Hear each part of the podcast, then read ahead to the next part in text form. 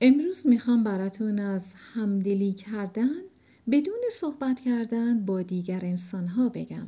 همینطور که می‌دونید همدلی کردن از همزبانی خوشتر است.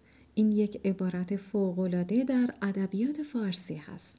یعنی اینکه اگر شما حتی به لحاظ دانش زبانی فوقالعاده باشید ولی اگر توانمندی همدلی کردن نداشته باشید اون توانایی صحبت کردنتون کمرنگ جلوه می‌کنه. اخیرا یک تست اجتماعی خیلی جالب رو هر ساله در سراسر اروپا و امریکا برگزار می‌کنن و بهش میگن چشم آینه روح هست هدف از برگزاری این تست اجتماعی این هست که به مردم نشون بدن بدون صحبت کردن بدون در دست داشتن وسیله های تکنولوژی پیشرفته و حتی برقرار کردن ارتباط زبانی شما می‌تونید با دیگر انسان ها تعامل کنید.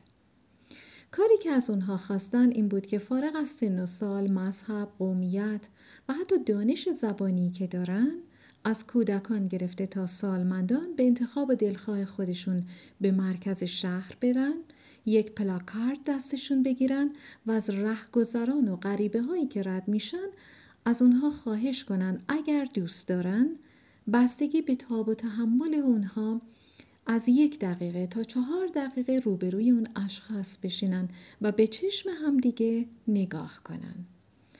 نتیجه ای که از این تست بیرون اومد بی نظیر بود. اولش این بود که خیلی ها عنوان کردن وقتی ما می‌خواستیم این کار کنیم حس می‌کردیم چشممون به سوزش افتاده بدنمون میخواره ولی بعد یه دفعه ریلکس شدیم و یک آن احساس کردیم که حجم زیادی از احساسات و عواطف انسانی همدیگر رو می‌تونیم رد و بدل کنیم اون هم بدون صحبت کردن. نفر بعدی گفتش که توی این تمرین ما متوجه شدیم که نمی‌تونیم همزمان به دو چشم طرف مقابل خیره بشیم. اگر می‌خواستیم همچین کاری کنیم مثل این بود که مثلا بخوایم دو صفحه یک کتاب رو همزمان با هم بخونیم و این امکان پذیر نبود. بنابراین فقط به یک چشم خیره شدیم و تونستیم حتی درد اون اشخاص رو در اون لحظه احساس کنیم.